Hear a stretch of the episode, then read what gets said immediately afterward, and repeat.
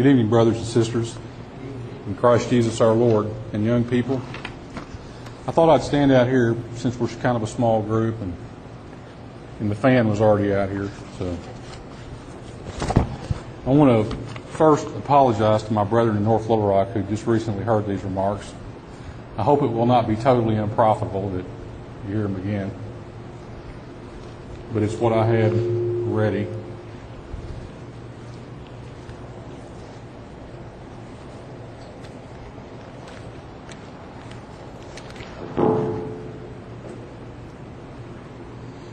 First of all,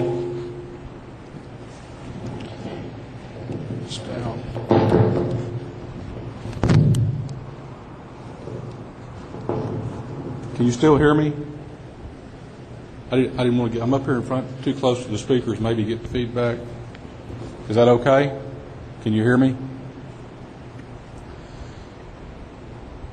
To begin tonight, I want to recount to you a true story to begin my remarks.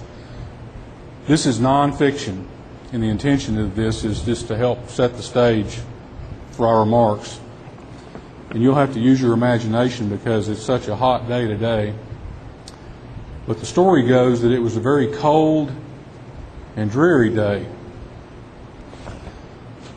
As best as I can recall, it was the month of February.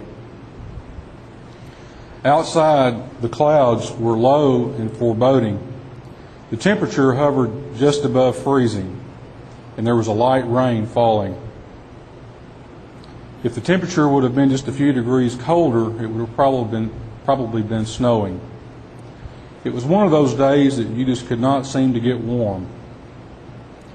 And you could feel the cold and dampness all the way through to your bones. The weather made it difficult on the little group of mourners that were assembled that day in the small rural cemetery. The small and narrow road that snaked its way through the grave sites was muddy and sloppy.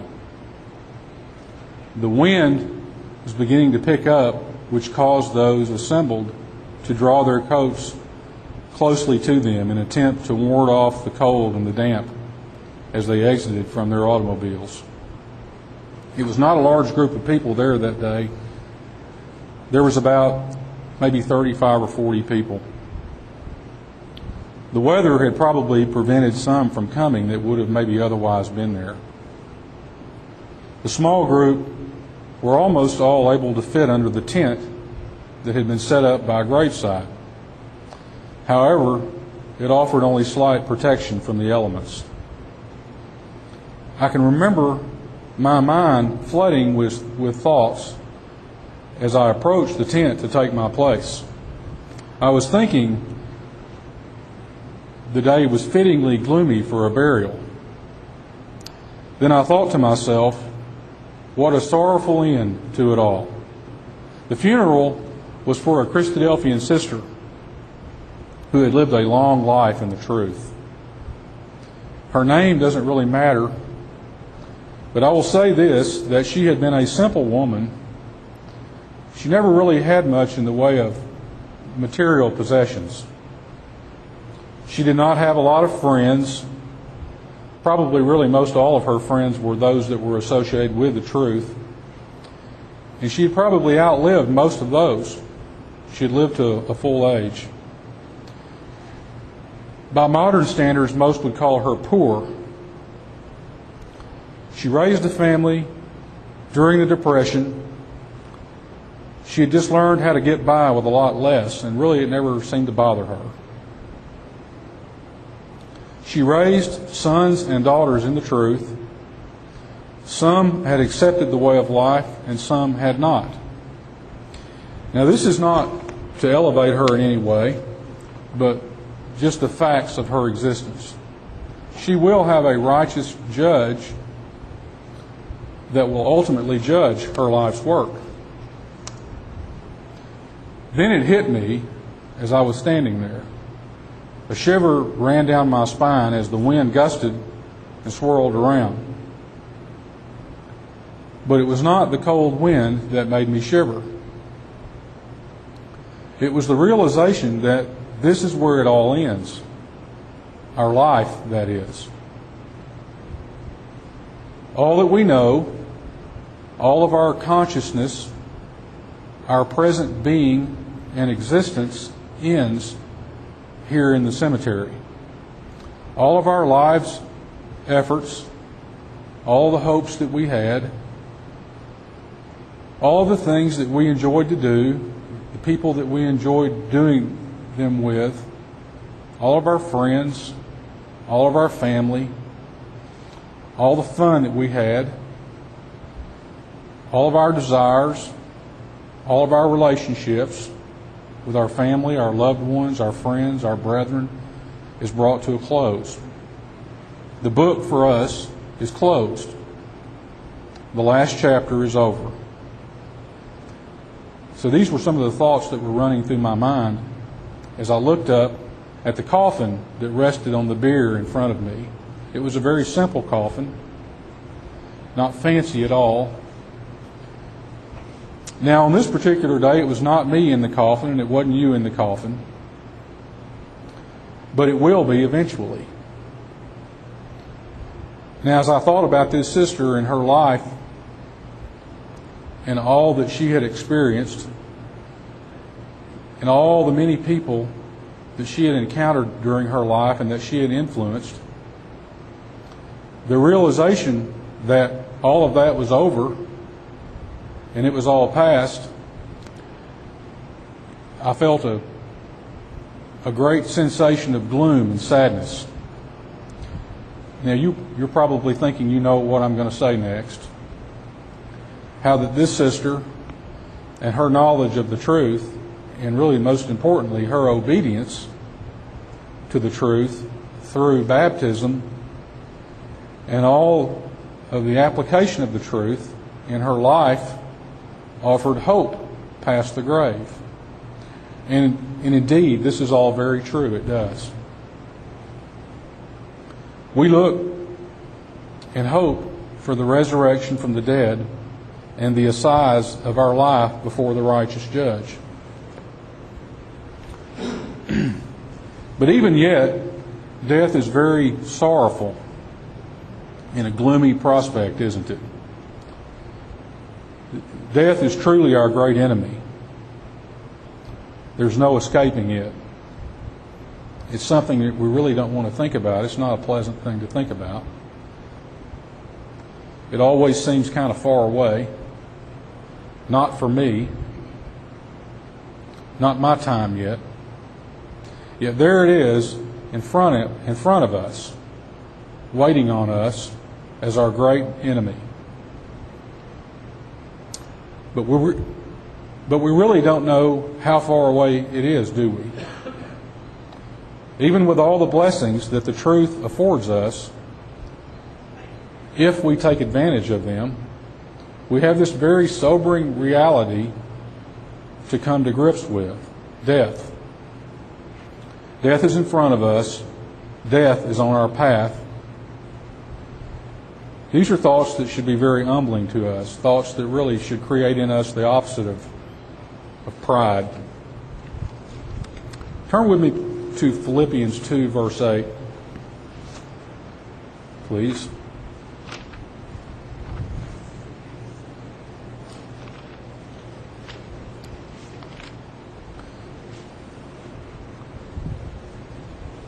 Of here, we read of our Lord, it is said in this passage, and being found in fashion as a man, he humbled himself and became obedient unto death, even the death of the stake. Now, it is certain that our Lord was humble in all manner of his life. As a matter of fact, he was exemplary in his life of humility and his service to his Father. But was anything more calculated to humble our Lord than the prospect of his death in front of him that lay before him? I guess this is a question for us, or the question for us is rather, will we learn from his example of humility and righteousness as he faced this grim reality. Let's look at uh, Mark 14, verse 34.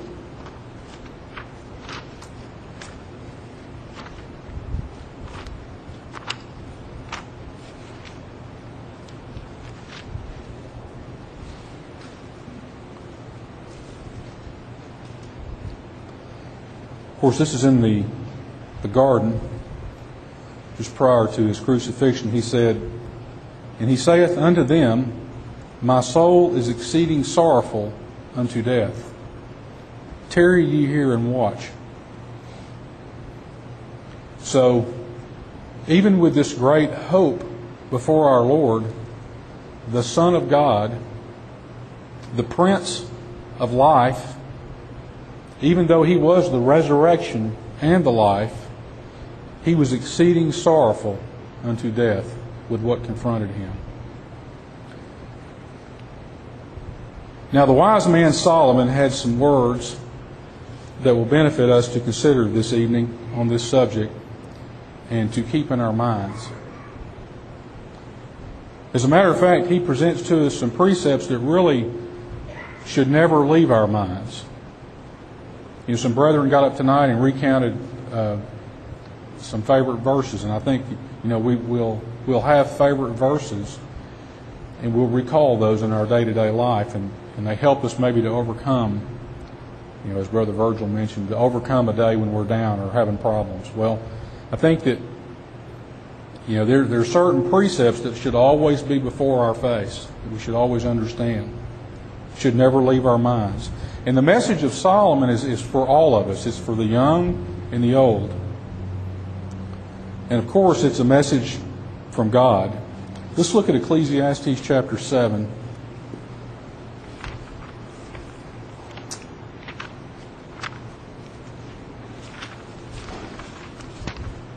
And I'm going to read the first four verses. A good name is better than precious ointment, and the day of death than the day of one's birth. It is better to go to the house of mourning than to go to the house of feasting, for that is the end of all men. And the living will lay it to his heart. Sorrow is better than laughter, for by sadness of the countenance the heart is made better. The heart of the wise is in the house of mourning but the heart of fools is in the house of mirth. So Solomon here presents to us wisdom that he has learned from the experience of his life. And these are words really that are difficult to understand. How can death be better than life? How can mourning be better than feasting? You know, these are words that would seem as nonsense to the to the present world. First of all, he, he notes that a good name is better than precious ointment. You know, first of all, precious ointment only hides the true nature of things. And in time, it wears off. We can liken this to prosperity or, or wealth, the good times, the finer things in life. The joy of them and the pleasures they bring are very fleeting at best and very temporal. You know, they may not seem like that at the time, but life's experiences will bear this out. Solomon recommends for us to put off frivolity and to spend our lives in earnestness and seriousness in the service of Yahweh, in His name, which is the only name that is good, which he refers to there in verse 1. Of course, this implies obedience and a faithful walk. Furthermore, two houses are compared in verse 2. He says that there's a house of mourning and a house of feasting. Solomon then says that sorrow is better than laughter, for by sadness of the countenance the heart is made better. This is hard for us to accept but we all know from experiences this is true. Maybe the older we are, maybe the more we realize this to be true. Is there anything like trouble in our life to help us focus and prioritize and realize what is truly important? I mean, witness the recent trouble we had here with the camp on the grounds. I think it helps us to realize what is truly important. And maybe to not take things for granted as our nature causes us to do. Solomon was an amazing man. He left no stone unturned in his labors. If you look at the life of Solomon, go back and read, you know, chapters two and chapters chapters three and the early chapters of this book, and you can read about his various exploits and endeavors. He had everything a man could desire wealth, riches, I mean, you name it, this man had it. He had wisdom above all men from Yahweh, status, power. He was the king.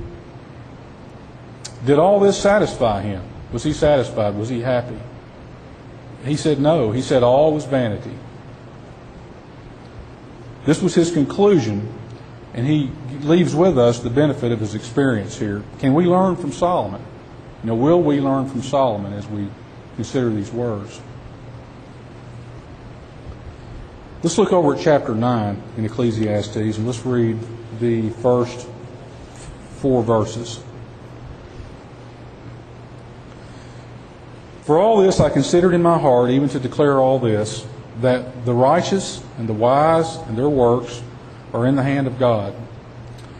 No man knoweth either love or hatred by all that is before them.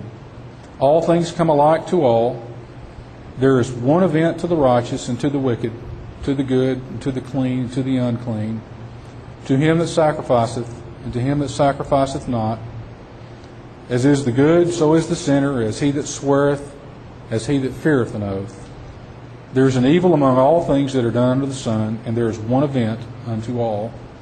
Yea, also the heart of the sons of men is full of evil and madness, or folly, is in their heart while they live, and after that they go to the dead. For to him that is joined to the living, to all the living, there is hope. For a living dog is better than a dead lion. So Solomon here in these few verses is careful to teach us that there is one event to all. He's real clear in stating what it is. He says in verse 3, and after that, to the dead. If you omit the words they go, those are really added. I think if we omit that from his sentence, we can see the, you know, the clear decisive message of the original. And after that, to the dead. It is clear that while we are alive, there is still hope. You know, there's compared here a a living dog and a dead lion. You know, in the dead, the living dog is better. So if you consider that to the Jew, the dog was a loathsome and horrible creature. They didn't keep dogs as pets as we do. So this was like probably the worst thing you could have would be a dog. And the lion was the noblest of animals, the king of the beast. But even the loathsome dog, as long as it was alive, was better. We'll continue in verse 5. For the living know that they shall die, but the dead know not anything neither have they any more a reward, for their, the memory of them is forgotten. Also, their love, their hatred, their envy is now perished. Neither have they any more a portion forever in anything that is done under the sun. Go thy way, eat thy bread with joy, and drink thy wine with a merry heart. For God now accepteth thy works. Let thy garments be always white, and let thy head lack no ointment Live joyfully with the wife whom thou lovest all the days of the life of thy vanity, which he hath given thee under the sun, all the days of thy vanity. For that is thy portion in this life, and in thy labor which thou takest under the sun. Whatsoever thy hand findeth to do, do it with thy might, for there is no work, nor device, nor knowledge, nor wisdom in the grave whither thou goest. This is the passage that we're all familiar with unless there be any doubt, Solomon tells us very clearly of the finality of death. Death is final. Everything to do with you is gone in the present sense. there is no activity beyond the grave. All of your emotions are gone from you. And given enough time, everyone that even knew you in your life and experienced your personality, who enjoyed your company, they will be dead also. And at last, there's not even a memory of you. Nobody even remembers you. The memory of you is forgotten. It was as if you had never been. These are pretty sobering words to think about. Lest we think we're important, let us consider this. Think of how many brethren in Christ over the ages who have died and their memory is forgotten. Save except in the book of life, of course, but anybody that knows them is gone. Nobody even remembers, and that's it doesn't have to be very long ago. We, we all have sat around and looked at pictures of old pictures of brethren and you know not knowing who these people are. Some of them, people that knew them are dead. So Solomon tells us to live joyfully with the wife whom thou lovest all the days of thy vanity. I think this is the key to understanding for us. Vanity means vapor or breath. It's a very fragile and brief thing. So we should enjoy Yahweh's bounty while we have it. We should above all realize that our present existence is but a stepping stone or a means to an end if we choose to make it so. That's the condition. Otherwise, we come to our end in the eternal finality of death. We must don the white garment that he speaks of. We must do it while we have the opportunity. We must do it with our might. We must do it while we have time, for death is in front of us, waiting on us. Are we thinking, but I'm still young? I still have time to make my mind up. I have other more important pursuits for the present. You know, as I put these remarks together, uh, it's been a few weeks ago before it turned off hot like it is now. It was a beautiful spring day in Arkansas, simply glorious. The sky was a deep blue. It was in the low 70s, low humidity a nice breeze through the air. The birds were singing. It was a glorious day to be alive. It was a beautiful day. And you all know days like that. You go outside and you just take a deep breath of air, and it's a, it's a great day to be alive. You know, and what a beautiful place we live in, indeed. You know, what, the, the, what Yahweh has given us, the place we have to live. You know, the earth that He has given to the sons and the children of men is, is beautiful. We have so much to be thankful for. And just the whole, everything around spoke of life. Everything was green and lush. And it's and and then you know I, I got to thinking. My mind ran back to that day in February in the cemetery. You know, and that sister sitting there in that coffin on that cold uh, day in February. It was probably just about as great a contrast as, as there could be. You know, it's the same thing when we're in the springtime of life, when we're young and full of energy and, and vigor. You know, death is just seems so distant and so far away, not even in the picture. But, you know, Solomon is real careful to warn us, isn't he? He tells us, beware.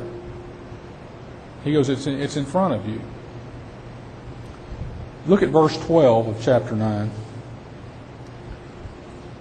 For man also knoweth not his time, as the fishes that are taken in an evil net, and as the birds that are caught in the snare, so are the sons of men snared in an evil time when it falleth suddenly upon them. You know, youth has great advantage in the service of our Creator. And we've got a, a fair amount of of young people with us tonight, and a, and a good group, I might add, that we're blessed with. But youth has advantages over age. And, you know, the time is not wasted in service to the Creator. Solomon is real careful to inform us that, you know, all life is vanity. And he's writing just as much to the young.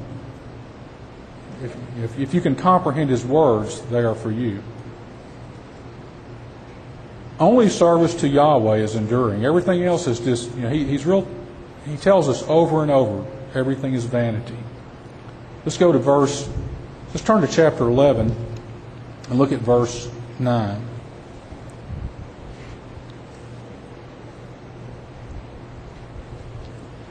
he says to us, Rejoice, O young man, in thy youth, and let thy heart cheer thee in the days of thy youth, and walk in the ways of thine heart, and in the sight of thine eyes. But know thou, for all these things God will bring thee into judgment. Therefore remove sorrow from thy heart, and put away evil from thy flesh, for childhood and youth are vanity. And what he's saying is that they're a vapor. They're very brief and fragile. Childhood and youth are vanity. And we'll continue over in chapter 12 where he says, Remember now thy Creator in the days of thy youth, while the evil days come not, nor the years draw nigh, when thou shalt say, I have no pleasure in them, while the sun or the light or the moon or the stars be not darkened, nor the clouds return after the rain, in the day when the keepers of the house shall tremble, and the strong men shall bow themselves, and the grinders cease because they are few, and those that look out of the windows be darkened, and the doors shall be shut in the streets when the sound of the grinding is low. And he shall rise up at the voice of the bird, and all the daughters of music shall be brought low. Also, when they shall be afraid of what of that which is high, and fears shall be in the way, and the almond tree shall flourish, and the grasshopper shall be a burden, and desire shall fail. Because man goeth to his long home, and the mourners go about the streets. Wherever the silver cord be loosed, or the golden bowl be broken, or the pitcher be broken at the fountain, or the wheel broken at the cistern, then shall the dust return to the earth as it was, and the Spirit shall return unto God who gave it. Vanity of vanities, saith the preacher, all is vanity. So Solomon takes us from youth through the end of life. And Solomon, we know, came to he came to an end of his quest for the greatest good in his life. After all he accomplished and all he fulfilled and all he achieved, he now shares these experiences with us so that they might profit from his life story. So the question is, will we listen to Solomon? You know, as the years roll by, and they happen fairly quickly, the energy and enthusiasm of youth becomes increasingly more difficult. The memory, which is works so well when we're young, uh, starts to falter the ability to achieve whatever the heart desires turns into distress as the age and the years take their toll. The springtime of bright lights and warm and joyful days of activity are replaced by the autumn leaves and the impending winter of life. Gradually, the effects of age are felt as the body becomes tired and feeble. So this is what we all have to look forward to if we don't already experience it. So Solomon speaks from experience as he observes and feels in himself the deterioration that comes over the physical condition. Gradually, the activities of the body break down. And he details that to us in these verses in chapter 12. And you know, in verse 3, you know, he talks about the teeth and the mouth. They falter uh, appetite diminishes in verse 4. Trembling and fear becomes a fact, verse 5.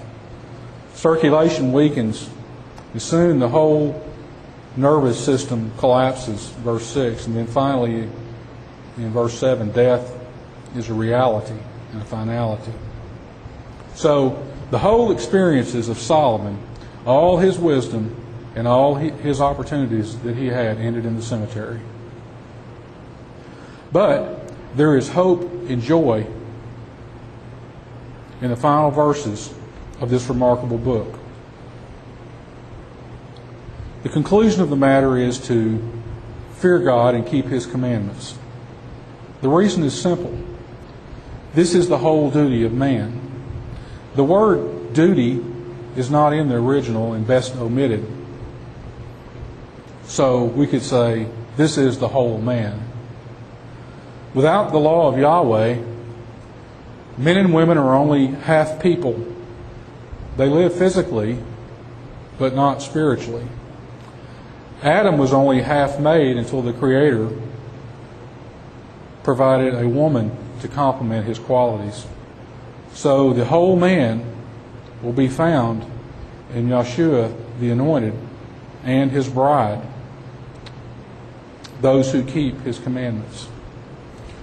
Recently, in our home meeting, a brother offered a prayer that uh, impressed me. He impressed upon my mind. He asked our Heavenly Father that we be taught to slow down. And, and, and in effect, I paraphrase, but to slow down and realize what is important in our lives.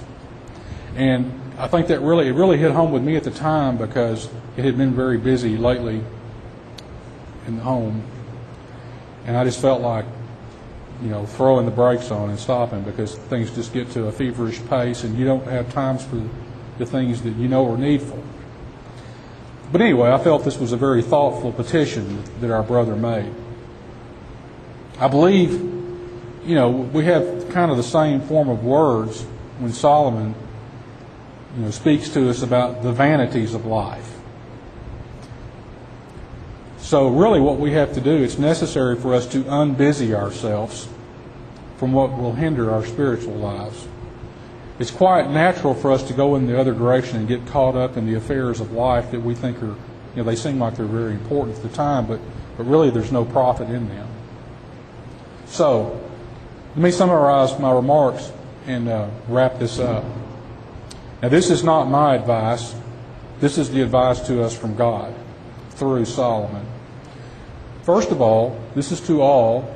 I'll start with the young children, the youngest among us. Listen to your parents and learn all of God's truth that they teach you. Be obedient to your parents and honor them. For then will you learn to reverence your Father in heaven. That's the best thing you can do. Learn what they teach you. Young adults, remember your Creator while your faculties and your strength are of great value for the work of the truth. Your energies and your, your both mental and physical are of great value to the ecclesia. But don't forget that they are. Of course, they must be tempered by the experience of older brethren. But don't neglect the great energy and the vitality of your youth. Consider your choices you know, life is about uh, the decisions we make. Remember the great enemy. Be obedient to the word of life. Do not count on long life. You may not have long life. Do not let the memory of you be forgotten. Make sure that, that you are recorded in the book of life. Older adults, brethren, Remember, we teach by example. You know, and we need to always remember that. Our example is going to be a much more powerful teacher to the to the younger ones among us than what we say. What we say is important. We need to examine ourselves and our example that we demonstrate in everything that we do. Your example is seen in the faithfulness of your work in the ecclesia. You know, that needs to be the center of our life and our focus. What we do is more powerful than what we say. And I'll repeat with what I started with remember that we teach by example. So, we will conclude with some, some, some questions for us to all ponder and think about. In the day of angelic visitation, will we wonder, what was I thinking? Why did I neglect what was important? Why did I neglect wisdom? Let us have this impressed upon us. Whatsoever thy hand findeth to do, do it with thy might. For there's no work, nor device, nor knowledge, nor wisdom in the grave whither thou goest. Let's close. Um,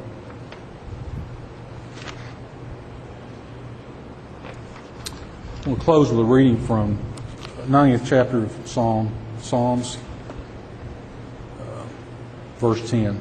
Psalm 90, verse 10. Close with these verses here. They fit in with our marks.